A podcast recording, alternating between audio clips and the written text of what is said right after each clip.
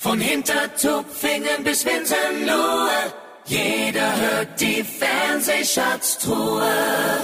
Es ist wieder Samstag und höchste Zeit, in alten Fernseherinnerungen zu schwelgen. Ladies and Gentlemen, meine Damen und Herren, hier ist der einzig wahre Retro-Podcast. Herzlich willkommen zu einer neuen Folge der Fernsehschatztruhe.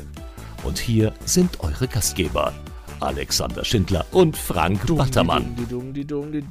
Hallo da draußen, hallo an den Empfängern, an den Weltempfängern, an den Radios, an den Kopfhörern, an den AirPods. Hier ist die Fernsehschatztruhe, hallo Frank.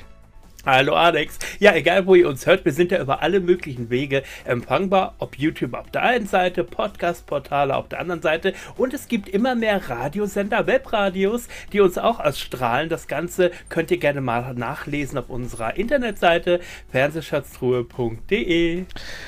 Und die Fernsehschatztruhe verkörpert ja quasi so ein kleines bisschen die Fernsehgeschichte.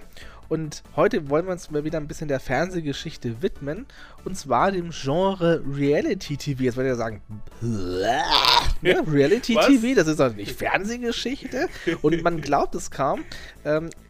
Heute kennen wir ja diese Reality-Soaps mit, was gibt's da alles? Du kennst dich da besser aus, ne? Also ja, mit den Geissens, die Wolldies, genau. Ja. In den 2000ern war es dann ja auch mal Giovanni Zarella und Katzenberger, ja. Das ist aber allerdings dann quasi schon die Moderne des Reality-TVs. Es gab schon in der Vergangenheit, und man mag es nicht glauben, man kann schon sagen, quasi die Mutter aller Reality-Shows, und ihr werdet überrascht sein, ne Frank? Ja, denn Reality-TV, bevor es das Wort überhaupt gab, gab es schon in den 70er Jahren. Das ist ja 70er Jahre, wie, was, wo, ja. Denn damals hat das WDR-Fernsehen eine Familie begleitet. Es sollte eine typische deutsche Arbeiterfamilie sein, und die nannten sich die Fußbräus. Das Ganze gab einen Film 1977, der hieß Ein Kinderzimmer. Da wurde eine Familie eine Woche lang begleitet. Das Ganze pausierte dann 12 Jahre lang, bis es 1989 wieder weiterging. Man schaute nach, was hatte sich in diesen 12 Jahren getan, und hat dann aufgrund des Zuschauererfolges gesagt, daraus machen wir eine Serie. Und das Ganze lief in der Tat 100 Folgen lang und 10 Jahre in mehreren Staffeln im WDR-Fernsehen. Das Ganze waren die Fußbräus, und ich freue mich sehr, heute den Sohn der Fußbräus begrüßen zu dürfen. Wir schauen auf seine, in Anführungszeichen, Fernsehkarriere zurück, gleich bei uns in der Fernsehschatztruhe. Frank Fußbräuch. Wenn auch ihr einen Gästevorschlag habt, dann schickt ihn uns an mail@fernsehschatztruhe.de. Frank Fußbroich ist ein deutscher Reality-TV-Star.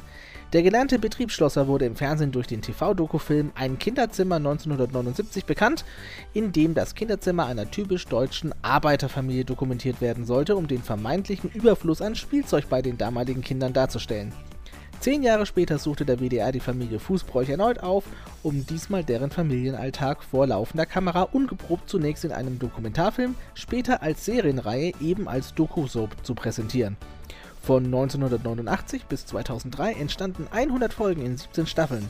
Diese wurden im dritten Programm des WDRs häufiger wiederholt. Frank Fußbroich war anschließend in verschiedenen TV-Formaten zu sehen, unter anderem bei Big Brother, Das Sommerhaus der Stars und Ich bin ein Star holt mich hier raus.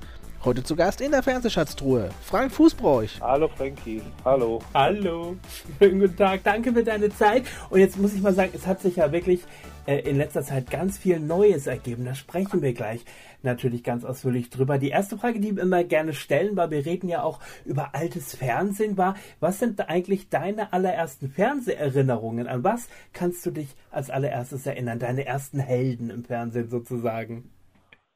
Ah, meine ersten Helden waren Dick und Doof. Okay. Ja, die habe ich geguckt natürlich. Und was ich auch geliebt habe, war die Werbung zwischendrin. Die war ja noch viel schöner als mittlerweile jetzt. Das kann man ja gar nicht mehr gucken alles. Da hat man ja viel mehr Spaß.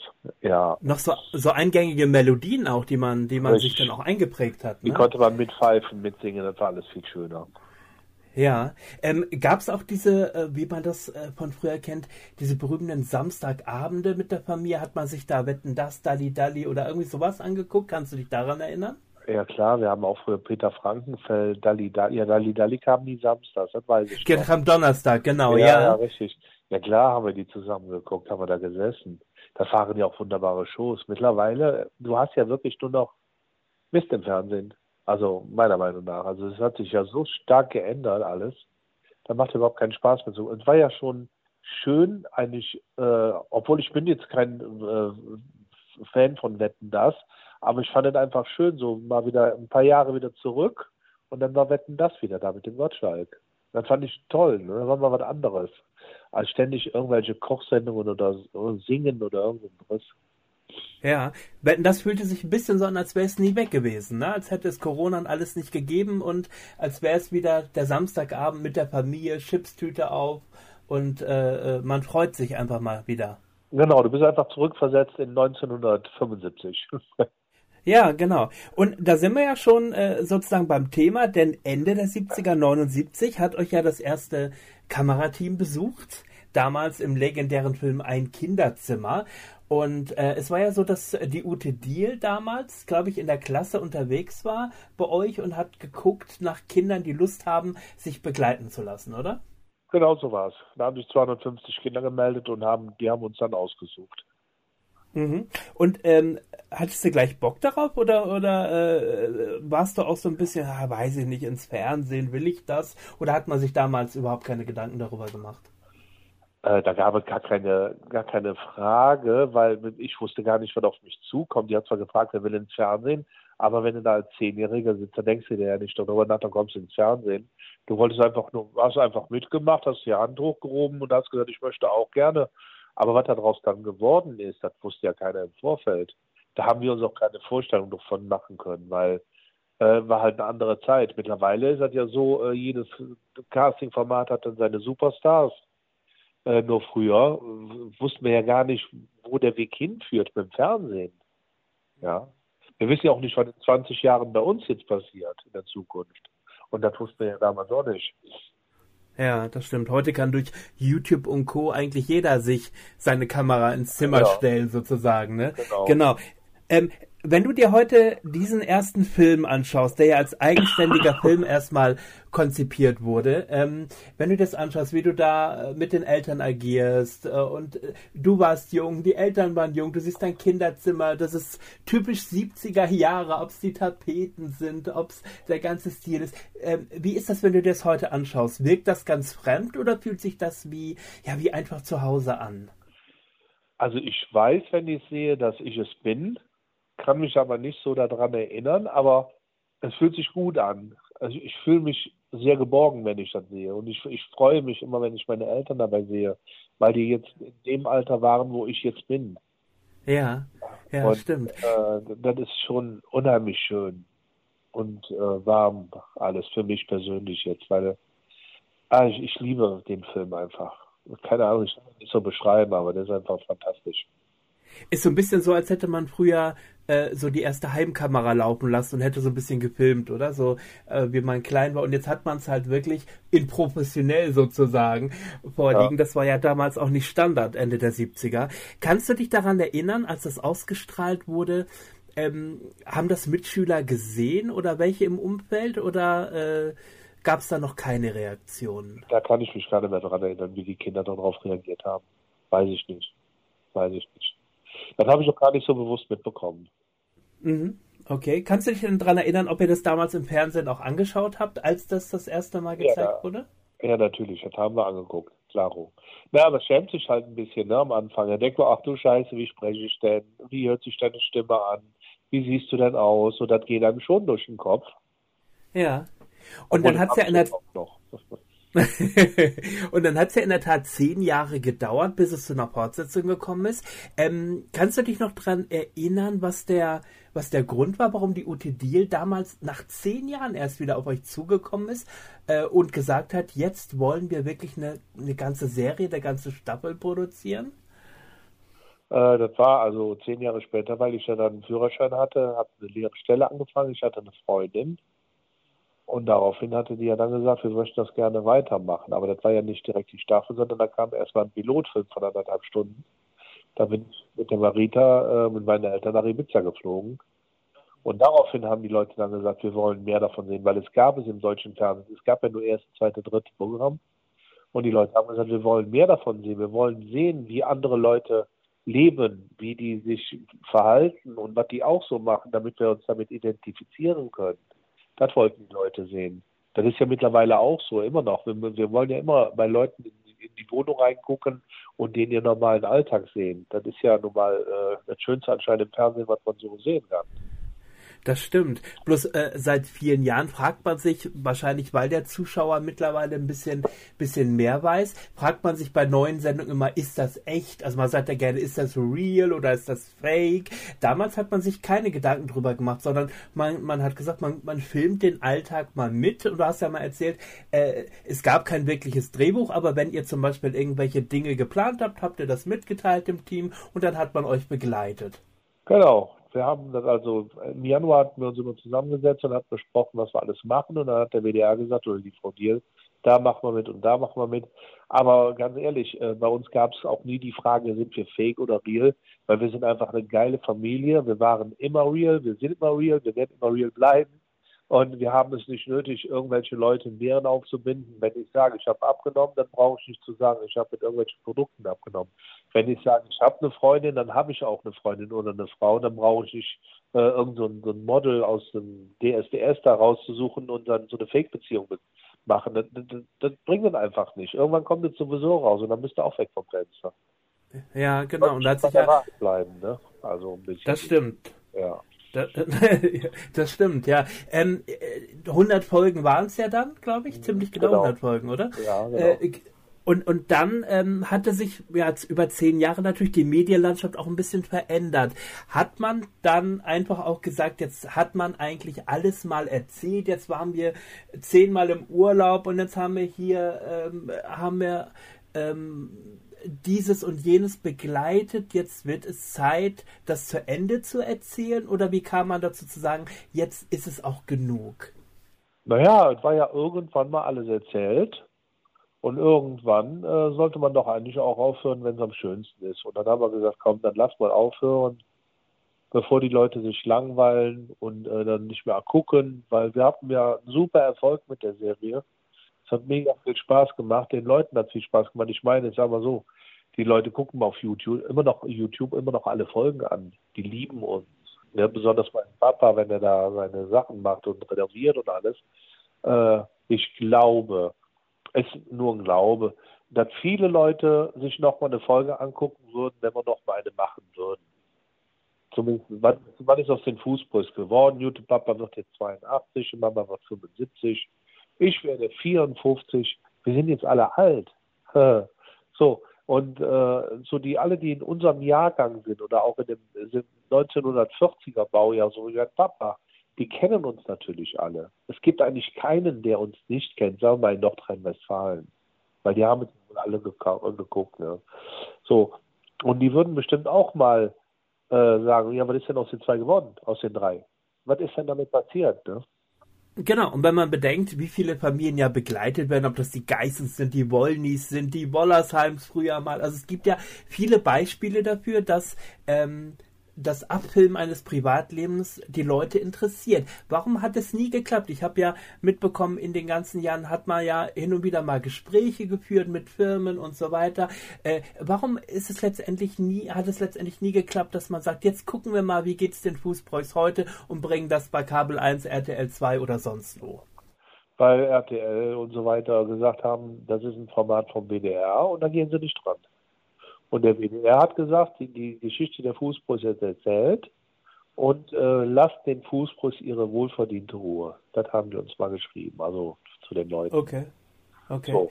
Und ja, ich habe auch mitbekommen, dein Papa war sich ja auch nie so sicher, ob er das generell nochmal machen würde wollen, oder? Dass er sagt, das ist für mich auch auserzählt. Ich weiß nicht, ob ich nochmal vor der Kamera erzählen möchte. Wie ist das so aktuell? Hätte er da nochmal Lust, so ein einmaliges Revival nochmal mitzumachen? Mein Papa hat vor 2 Wochen lustigerweise nochmal gesagt, ich stelle ja noch uns hier einen Film. Ja gut, ja, hat er gesagt. Also da sagt meine Mutter echt, Fred, ne? Selbst, dann sagt er, ja, würde ich echt aber gerne machen. Aber wir machen ja zwischendurch immer noch ein paar Videos. Also das reicht ihm auch, wenn ich das mache oder hier Vitalguru. Dann ist das okay. Aber ich glaube, weil laufen kann er nicht mehr so gut, das müsste dann schon im Wohnzimmer sein. Weißt du, und ja, das wird schwierig. Also in Urlaub fahren kann er nicht mehr. Und renovieren kann er natürlich auch nicht mehr. Einzige, was er immer noch kann, ist gut reden. Und ja, ist auch weiterhin an dem interessiert, was in der Welt so passiert und hätte auch zu allen möglichen Sachen eine Meinung, oder? Der hat zu allem eine Meinung und der ist gar nicht mal so dumm. Wirklich nicht. Der war schon immer ein intelligenter Mensch und der interessiert sich immer noch für die ganzen Sachen, die in der Welt passieren. Der liest auch jeden Tag die Zeitung, der guckt auf Tagesschau. Internet macht er nicht, das macht die Mama mehr. Aber ansonsten interessiert er sich schon für alles, klar. Mhm. Gibt es eigentlich von diesen 100 Folgen so ein besonderes Highlight für dich, so eine Lieblingsfolge, wo du sagst, also die habe ich unzählige Male geschaut, das ist mein absolutes Highlight in all den Jahren gewesen? Nee, gibt es nicht. Für mich ist das Highlight, dass ich meine Eltern so sehe, wie ich sie eigentlich auch, weil mein Papa ging auch mal schlecht eine Zeit lang jetzt vor kurzem und dann erinnere ich mich immer, wenn er dann so da sitzt, zum Beispiel in dem neuen 70er-Film, wo er die Mini-Pli hat und hat diese komische Kette an, mit diesem orangenen Hemd und hat eine richtig kräftige Stimme und sagt, oh, oder irgendwas hat er da erzählt. Und dann denke ich dann oft dran, wenn ich dann bei ihm bin und hat so ein Piepsstimmchen gekriegt, ist ja auch alt und ist ja auch alles wunderbar so. Aber dann denke ich da gerne drüber nach und denke, Mensch, was war das ein geiler Vater? Oder was ist das? Denn nicht was war, sondern ein richtig geiler Vater. Aber was hat er sich doch in den Jahren jetzt verändert? Und da erinnere ich mich sehr gerne dran. Mhm. Ja, ist ein schönes Vermächtnis dann auch irgendwann, dass man sagen kann, ich habe so in gewissen Zeitabschnitten, habe ich immer die Möglichkeit mal zu schauen, wie war die Zeit damals, wie waren die Eltern, wie waren ihre Ansichten, wie haben sie ausgesehen, genau. Jetzt muss man sich ja vorstellen, die Zeiten haben sich ja durchaus verändert. Wenn heute was ins Fernsehen kommt, muss man auch durch Social Media immer damit rechnen, die Leute versuchen vielleicht die Adresse rauszufinden, stehen vor der Tür, klingeln einfach. War das zu euren Zeiten auch schon so, dass Fans vor der Tür gestanden haben, geklingelt haben und gesagt, ich will einfach mal Hallo sagen? Ja, aber doch immer noch. Also, ist immer noch so, okay. Ja, natürlich, klar. Yeah. Die pilgern immer noch nach Buchheim, die Leute, klaro. Okay, ja. Und wie reagieren die Eltern dann? Ja, die klingeln, dann machen die auf und dann hofft der Papa, dass die ein Stückchen Kuchen dabei haben. Okay, danach war es ja durchaus so, dass man dich auch in den verschiedensten Formaten dann hat sehen können. Ich glaube, das erste größere Format war dann Big Brother 2004. Ja, genau. Hast du dich beworben? Warst du bei einem Casting oder hat man dich angefragt? Wie kam es dazu? Nee, da habe ich mich beworben. Da war ich bei einem Casting. Ja. Ja. Also, ja. Nee, ich muss sagen, die Sachen, die sind schon geil. Also die machen schon sehr viel Spaß. Weil welcher normale Mensch hat schon mal die Möglichkeit, in solchen tollen Formaten mitzumachen? So, ich sag mal so, zum Beispiel Sommerhaus der Stars oder so, die sind so mit so viel Liebe die ganzen Spiele gemacht und so viel Arbeit steckt dahinter.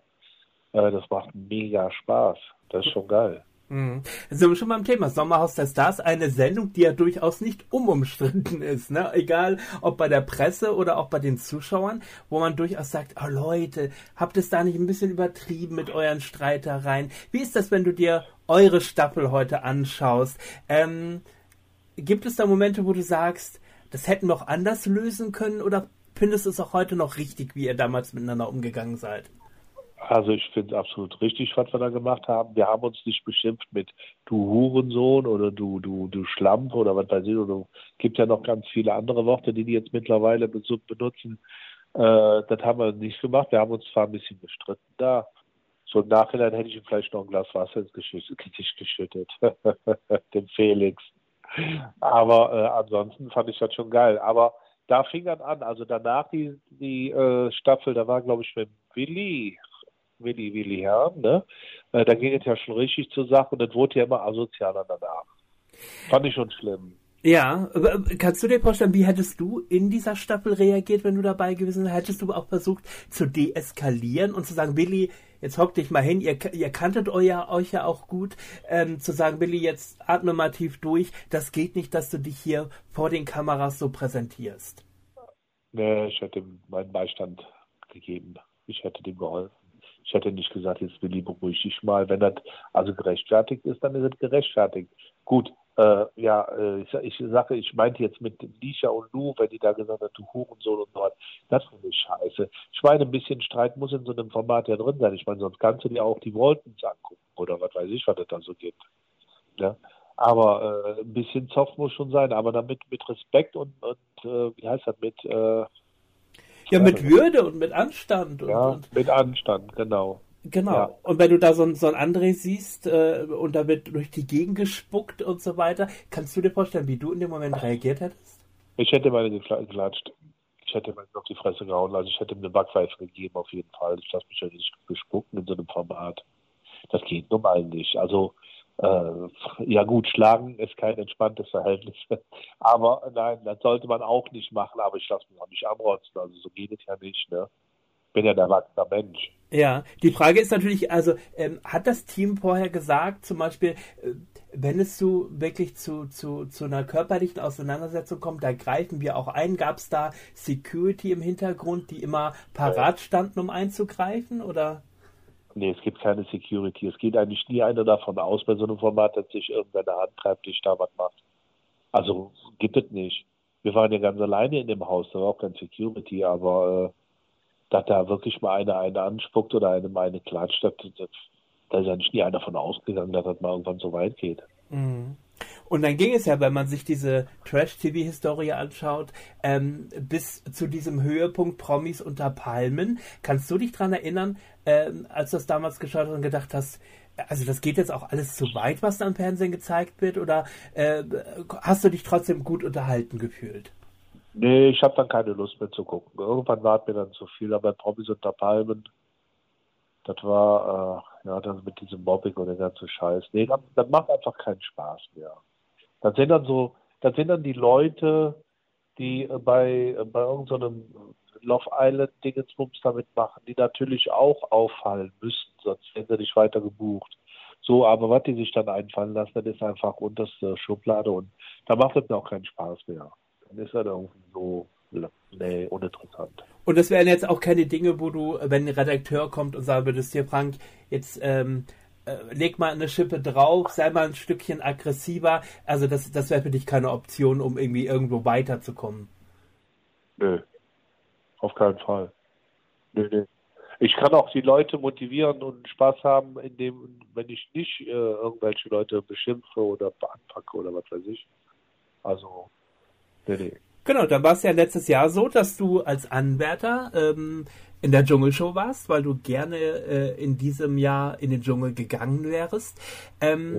Hast du dir eigentlich im Vorfeld überlegt, was wäre, wenn ich wirklich, jetzt war es in diesem Jahr ja in Südafrika, wirklich dahin fliegen würde und wäre wirklich in den Prüfungen und musste wirklich 2 Wochen lang Reis und Bohnen essen?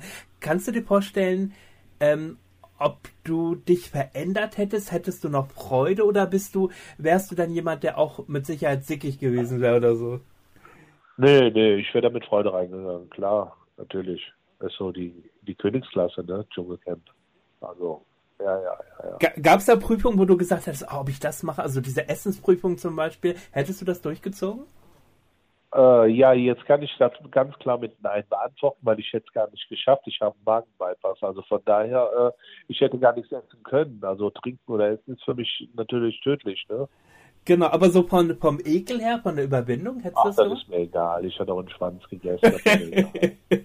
Okay, genau, und dann sind wir schon beim Thema, denn du hast ja jetzt Ende letzten Jahres einen Eingriff machen lassen, einen Magenbypass, und das vereint uns gerade so ein bisschen, denn ich kämpfe ja gerade drum um die Kostenübernahme sozusagen, bin seit über einem Jahr jetzt mit der Krankenkasse da im Clinch und habe jetzt Gott sei Dank vor 2 Wochen eine Klinik gefunden, die gesagt hat, wir machen das auch ohne Kostenzusage und holen uns sozusagen nach der OP die Kosten von der Krankenkasse wieder. Wie war dieser Prozess? Du hast ja, ich konnte das lesen, 153 Kilo war, glaube ich, das Höchstgewicht. Das kommt ja nicht von heute auf morgen. Das heißt, es war ja eine Zeit, wo das denn mehr wurde, du vielleicht gemerkt hast, ich werde träger oder ich habe weniger Lust, mich zu bewegen, oder wie war dieser Prozess bis dahin, dass du gesagt hast, jetzt muss was passieren, so kann es nicht weitergehen? Naja, ich war ja irgendwann mal 130 Kilo schwer und ich wollte eigentlich für sie die 2 davor haben, also unter die 130. So, dann habe ich eine Diät gemacht und nach der Diät, das war dann Low Carb, dann isst du, sag ich mal, 2-3 Wochen Low Carb und dann irgendwann kotzt sich das matschige Gemüse so an, dann isst du mal wieder ein paar Nudeln und dann nimmst du auf einmal wieder zu, dann hast du dann 135 Kilo. Und dann isst du mal wieder was, dann hast du 140 Kilo und dann machst du wieder eine Diät, dann so eine Keto-Diät mit Fettessen. Das hat dann irgendwie nicht so richtig funktioniert, dann hast du 145 Kilo. Das ging dann immer so weiter und irgendwann habe ich dann gesagt, das geht so nicht weiter, ich fühle mich ja total unzufrieden. Ich kann mich nicht mehr im Spiegel angucken, ich habe nur noch Jeanshosen mit Stretch, ich kann mir die Schuhe nicht richtig zubinden und nur noch, wenn ich runtergehe, Luft hole wie so ein Fisch, gehe runter und schnür mir die von der Seite zu und dann hängt die Schleife an der Seite von den Schuhen. Dann kannst du nicht richtig laufen, du kriegst nicht richtig Luft, deine Knie tun weh, die Fußgelenke tun weh, alles. Das ist alles scheiße. So. Und damals im Sommerhaus der Stars hat ja die Patricia Blanco, der Iris Abel, gesagt, aber mach doch mal so einen Magenbypass. Aber anstatt zu sagen, ey Frank, du bist auch schweinchen dick, ich war ja schon immer was dick jetzt in den letzten Jahren, hätte ich mal besser überlegt, warum habe ich das nicht gemacht? Warum habe ich das nicht vor 2 Jahren schon gemacht, ich Idiot? Nee, ich habe gedacht, boah, ja, die Iris, die kann das ja echt gut vertragen, die ist ja was dick, ne? Aber da ich selber dick bin, habe ich gar nicht drüber nachgedacht, ich Idiot. So.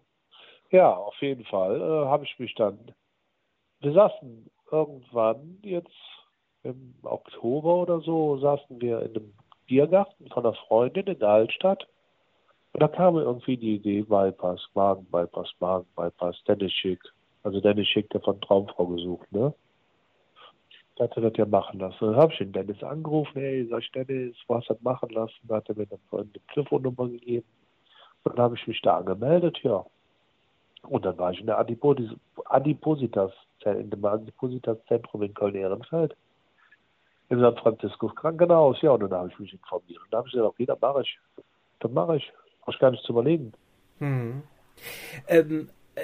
Kannst du mir ein bisschen erzählen, welche, also gab es auch schon Vorerkrankungen? Ich kenne das ja von mir. Ich habe zum Beispiel seit 10 Jahren mit Diabetes auch zu kämpfen.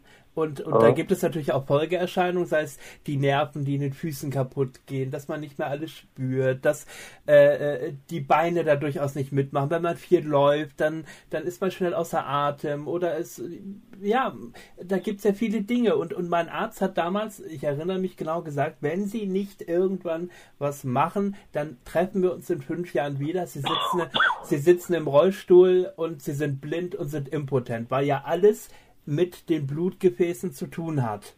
Und gab es von deinem Arzt auch so eine Art Diagnose, der gesagt hat, wenn Sie jetzt nicht machen, dann geht das irgendwann nicht gut aus? Nee, das gab es nicht von meinem Arzt, aber ich hatte auch jetzt 1 Jahr lang hatte ich Bluthochdruck. Der war natürlich eingestellt, natürlich mit Tabletten. Und ich hatte dann auch die letzten 6 Monate oder 9 Monate Anfangsstadium Diabetes. Ich war auf 6,9, der Langzeitwert. Dann hatte ich wieder was abgenommen auf 6,5 oder so. Und nach der OP ist alles weg. Ich habe keinen Bluthochdruck, ich habe keinen Diabetes, ich habe gar nichts. Ich bin also kerngesund. Also ich habe keine Erkrankung. Ich bin gesund von Kopf bis Fuß. Außer meine Nase, die ist verstopft im Moment. Deswegen. Aber ansonsten... Nee, kein Thema. Also das geht alles davon weg. Das kommt eigentlich alles nur von der blöden Fresserei. Von diesem unkontrollierten Essen. Und das ist auch so das Thema hier. Wenn man Magen-Bypass hat, dann, warte, ich muss mich noch richtig hinsetzen, dann ist also nicht mehr der Lebensmittelpunkt Essen. Ne? Ich habe früher gerne gegessen oder ich esse immer noch gerne, aber ich esse kontrolliert. Zum Beispiel esse ich keine Kohlenhydrate mehr, weil ich genau weiß, ich esse 4-5 Gabeln. Da kann ich auch Gemüse essen. Warum soll ich denn kein Gemüse essen? Ich muss ja keine Kartoffeln oder Nudeln essen. Ich bin ja sowieso schnell satt. Mhm. War es dann aber so, dass er gesagt, dieses letzte Stadium, dass du dann immer mal wieder zugenommen hast, dann hier nochmal 5 Kilo mehr und da 5 Kilo mehr. Wie hat denn deine Frau reagiert? Hat die durchaus auch mal gesagt, Frank, da müssen wir mal was machen? Oder hat sie immer gesagt, du, ich liebe dich so, wie du bist, auch mit 150 Kilo, das ist mir egal? Die hat mich schon unterstützt dabei, wenn ich immer versucht habe abzunehmen. Aber natürlich liebt die mich so, wie ich bin. Ich liebe die Elke ja auch mit allen Ecken und Kanten. Das hat ja nichts damit zu tun, ob die jetzt dicker ist. Der Mensch ist ja derselbe und das Herz ist immer noch ein gutes Herz. Aber natürlich hat sie gesagt, naja, klar, dick ist dick, aber was willst du machen? Ich liebe den Kerl. Ne? Ja, aber man macht sich als Partner ja auch Sorgen eventuell, ne? Dass man sagt so, oh, wo könnte das mal enden? Ich meine... Aber die Elke wollte das auch nicht, dass ich das mache. Die hatte Angst davor, dass ich nicht mehr wach werde. Ja, also das sind in der Tat auch Gedanken, die mich umtreiben. Ne? Man ist in einer Vollnarkose, die Operation dauert ein paar Stunden. 1,5. 1,5, okay. Ja. Kannst du dich noch erinnern, jetzt war der Tag vor der OP, bist du da mit einem guten Gefühl reingegangen oder du sagst es gerade schon, eventuell auch ein bisschen Angst, was ist, wenn es nicht gut ausgeht? Macht man sich solche Gedanken? Ja, die einzige Gedanken, die ich mir gemacht habe, ist, dass ich nicht mehr wach werde. Das war mir, der Rest ist mir egal, weil ich meine, das ist ja nicht so, als wenn die jetzt einmal am Tag so, oder einmal im Monat so eine Operation macht, die machen das ja jeden Tag 4-mal. So, und das Einzige, wo ich Angst vor hatte, war vor der Vollnarkose, dass ich nicht mehr wach werde und die Elke auch. So, aber das ist alles so geil, das ist alles so mega cool organisiert im Krankenhaus gewesen, das war ein Traum, wirklich.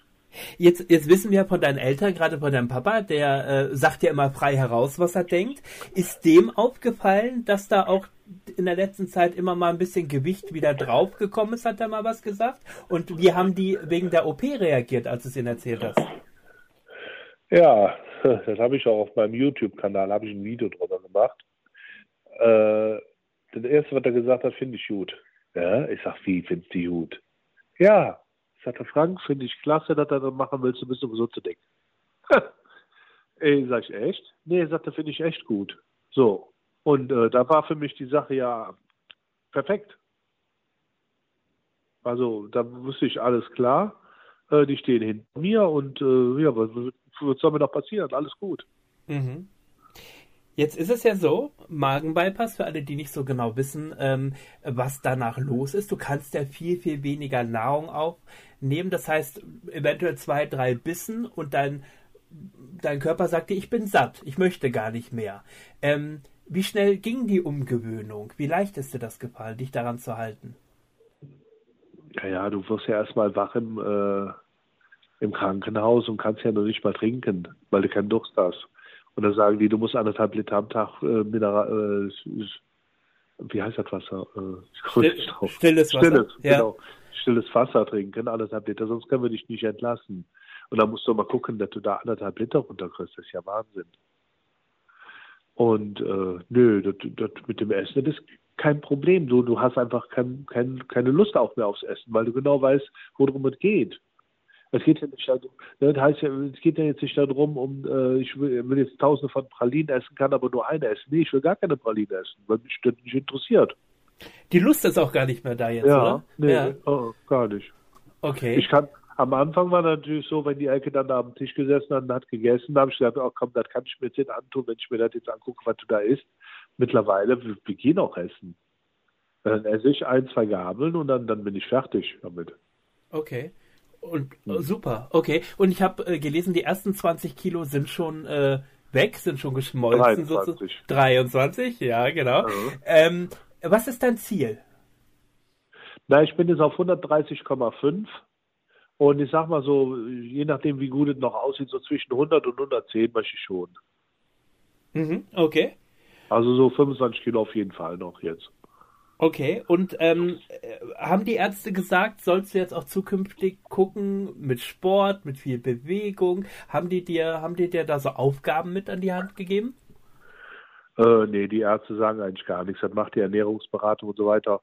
Du sollst dich natürlich sportlich betätigen. Ich gehe ab dem 1.3. hier in Fettweis, macht ein neues Studio auf. Das wird gerade noch gebaut. Da gehe ich wieder ein bisschen pumpen. Und du hast aber auch mehr Lust, dich zu bewegen. Also du gehst auch gerne mal zu Fuß zum Einkaufen, anstatt mit dem Auto zu fahren, weil es fällt dir alles viel leichter. Genau, dass man keine Kurzatmigkeit mehr und man hat wieder mehr Lust, sich zu bewegen auch. Oder? Ja, du kannst dich bücken, wenn da einem was hinfällt, kannst dich bücken, kannst dich nicht liegen, dann aufheben, das kann ich ja nachher gar nicht mehr machen. Ja. Okay. Wie ist das mit der Rückbildung der überschüssigen Haut? Gibt es da auch final, dass du sagst, wenn ich mein Ziel erreicht habe, dann gibt es da eventuell auch nochmal eine OP, eine Bauchstrappung oder irgendwas oder eine Hautstrappung? Also als erstes, da wo ich war, die haben also direkt die OP mit angefordert bei der Krankenkasse. Die machen also die Operation plus die OP in einem Jahr später. Dann gibt es noch eine Sache, wenn du keine Hautrisse, ich sag mal, am Bauch hast, dann könnte es sein, dass die Haut noch so elastisch ist, dass die wieder zurückgeht. Also ich habe keine Hautrisse. Mein Bauch ist auch bis jetzt zurückgegangen, ohne. Ich hoffe mal, dass das einfach weitergeht so. Aber ansonsten, ja gut, dann mache ich halt nochmal so eine OP in einem Jahr. Das ist mir egal, ne? Ja. Ich fühle mich ja da wohl damit. Jetzt gibt es, ich bin auch auf Facebook in ein, zwei Gruppen, die sich mit dem Thema Operation Magenviper, Schlauchmagen, Magenbänder beschäftigen. Und es gibt ganz viele Menschen, die auch durchaus so ein bisschen sich immer, soll ich das machen? Ich traue mich nicht. Oder ist die Hürde so groß? Ich habe Angst. Kannst du denen ein bisschen Mut machen und denen sagen, dass es sich lohnt, sich diesem Abenteuer zu stellen? Also als erstes, es gibt keine Magenbänder mehr, weil die meisten, die ein Magenband hatten, haben ein starkes Sodbrennen gekriegt. Deswegen gibt es eigentlich nur noch Magenbypässe. So, und zweitens, die Leute, das ist ja das Problem, keiner weiß genau, wie es funktioniert, weil sich noch nie einer so richtig informiert hat, hat aber Angst davor. Und deswegen habe ich ja auch gesagt, ich möchte den Leuten, wenn die Fragen haben, können die sich gerne bei mir melden und ich gebe denen auch eine Antwort.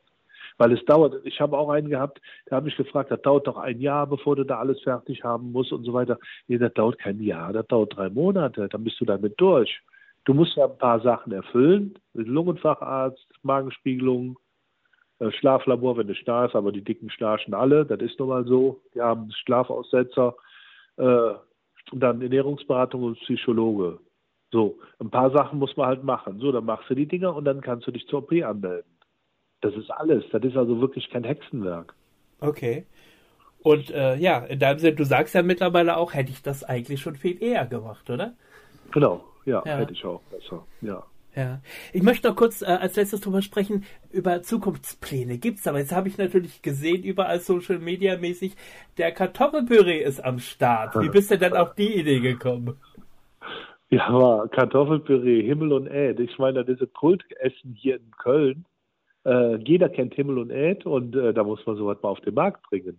Und das ist 100% vegan, das ist ohne künstliche Zusatzstoffe, 2 Minuten in die Mikrowelle und du hast einen perfekten Kartoffelpüree von frisch gestampften Kartoffeln.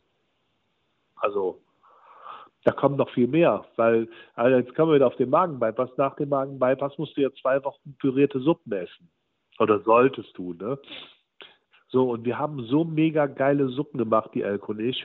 Und die wollen wir jetzt von demnächst auch noch rausbringen. Weil es gibt doch viele Leute, sag ich mal, die sind alleinstehend oder können nicht mehr kochen oder möchten nicht kochen oder wie auch immer. Und dann haben die halt die Möglichkeit, auch die pürierten Suppen danach dem Magenbypass zu essen. Mhm, okay. Jetzt habe ich, wie gesagt, das Social Media mäßig ein bisschen verfolgt. Und du bist ja durchaus jemand, der sich auch, glaube ich, alleine, seitdem er in den Medien stattfindet, sich auch so ein bisschen einen kleinen Panzer angelegt hat, auch mit kritischen Aussagen. Wenn du da Kommentare liest, die auch sagen, mein Gott, Kartoffelpüree aus dem Glas, die stampfe ich mir lieber selber. Kannst du mit solchen Kommentaren gut umgehen oder trifft dich das auch ein bisschen? Sag, probiert doch wenigstens erstmal und dann sagt eure Meinung. Nee, mittlerweile ist es so, dass wir darüber lachen, weil es einfach langweilig ist. Es ist egal. Ich könnte grüne Pullovers herstellen, dann würden die Leute sagen, wie kann man nur grüne Pullovers herstellen? Dann bist du in irgendeinem Format, dann steht dann da Reality Star, dann schreiben die wieder welcher Star. Ja, das ist bei jedem so. Bei Magenviper schreiben sie, mit Magenvipers kann jeder abnehmen. Das ist gar kein Thema. Bei Kartoffelpüree, wie kann man so eine Scheiße fressen? Das ist nun mal so. Die Leute, die sind einfach gegen alles, manche Leute. Und wenn du ein Bild malst, dann heißt es so, ein Bild malt meine Tochter. Aber mal ganz ehrlich, wenn ich hätte keinen Bock überhaupt, irgendeinen Text zu schreiben, wenn mir irgendwas nicht gefällt, käme ich gar nicht auf die Idee. Die müssen ja so eine Langeweile haben und die müssen so unzufrieden mit ihrem Leben sein. Ach, das ist ja schrecklich. Ich meine, Facebook war ja nicht dafür da, um irgendwelche Hetze oder Hater hier hochzubringen, sondern eigentlich war doch Facebook dafür gedacht, um Leuten zu zeigen, ey, was mache ich gerade oder was ist schön oder was ist lustig oder guckt euch das mal an. Aber nee, aber es gibt immer so eine kleine Gruppe von Personen, die einfach nur haten. Egal, was es ist. Und wenn du sagst, das T-Shirt ist blau, dann sagen die, nee, nee, das ist rot, der Fußbräuch, der spinnt doch. Also schrecklich. Aber ist mir egal. Ja, interessiert dich eigentlich nicht. Nee, das interessiert mich nicht. Das ist ja so lächerlich. Okay. Können wir dich bald wieder mal im Fernsehen sehen? Gibt's da ein bisschen was, wo du uns schon heiß machen kannst sozusagen? Gibt's da demnächst was? Ja, heute bei Explosiv. Über die OP dann oder über den Körperbereich? Genau, ja, nee, über die OP. Über Magenbypass. Ja, okay. Und ansonsten 2022, gibt's da Pläne? Ist da was in Aussicht oder? Nee, im Moment nicht. Momentan nicht, nö. Nee, okay. Nee. Es kommt ja erstmal der Kampf der Reality Stars mit der Iris Klein und so weiter. Und das gucken wir uns erstmal an. Ja, mal gucken. Wer weiß, was kommt, ne? Wer weiß es nicht. Gut. Aber, ja, in absehbarer Zeit. Ich glaube, wenn man dich anfragt, Bock hast du immer, oder?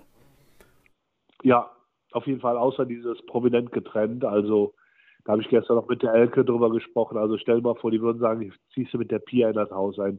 Das könnte ich der Elke nicht antun. Das würde ich nicht machen. Nein. Okay. Aber habt ihr seit langer Zeit auch schon keinen Kontakt mehr oder habt ihr noch Kontakt, Pia und du? Mit der Pia, nein. Der hat schon Kontakt mit seiner Ex-Freundin, die vor 30 Jahren war. Das war 90, 91. Also, nee. Die Heike sieht man öfters mal, im Buchheim wohnt die noch, aber sonst. Ach, Marita habe ich noch getroffen. Biedemann, mit der ich 89 im Ibiza war.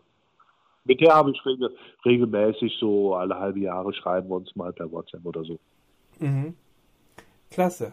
Ja, war eine aufregende Zeit. Also ich drücke auf jeden Fall die Daumen, dass es mit der Abnahme sozusagen weiter vorangeht und dass auch gesundheitsmäßig da natürlich sich viel zum Positiven verändern wird. Das ist ja immer das Wichtigste. Alles kann passieren, aber Hauptsache die Gesundheit stimmt, ne?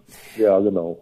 Und ja, für alle, die wie gesagt noch Fragen haben, dürfen dich bestimmt gerne über Facebook oder Insta mal kontaktieren. Zum Thema Magenbypass schreibt da den Frank Fußbroich gerne an. Der antwortet euch mit Sicherheit auch und traut euch, dass es lohnt sich. Da haben wir jemand dran, der das bestätigen kann. Ja? Genau, können wir gerne machen. Super, dann danke ich dir, lieber Frank, wünsche dir alles Gute, liebe Grüße an die Frau und alles Liebe, vielen Dank. Alles klar, Frank, vielen Dank. Danke dir, ciao. Mach's gut, tschüss. So. Genug gequatscht für heute, denn nun geht es aus dem Retrokosmos wieder zurück in die Gegenwart. Aber die Fernsehschatztruhe kehrt zurück. Selbe Stelle, selbe Welle. Die Fernsehschatztruhe. Zu hören auf allen gängigen Podcast-Portalen wie Amazon Music, Audio Now, Spotify und Apple Music. Alle Folgen immer griffbereit auf unserem YouTube-Channel und auf unserer Homepage. www.fernsehschatztruhe.de. Bis bald. Von Hintertupfingen bis Winsenlohe, jeder hört die Fernsehschatztruhe.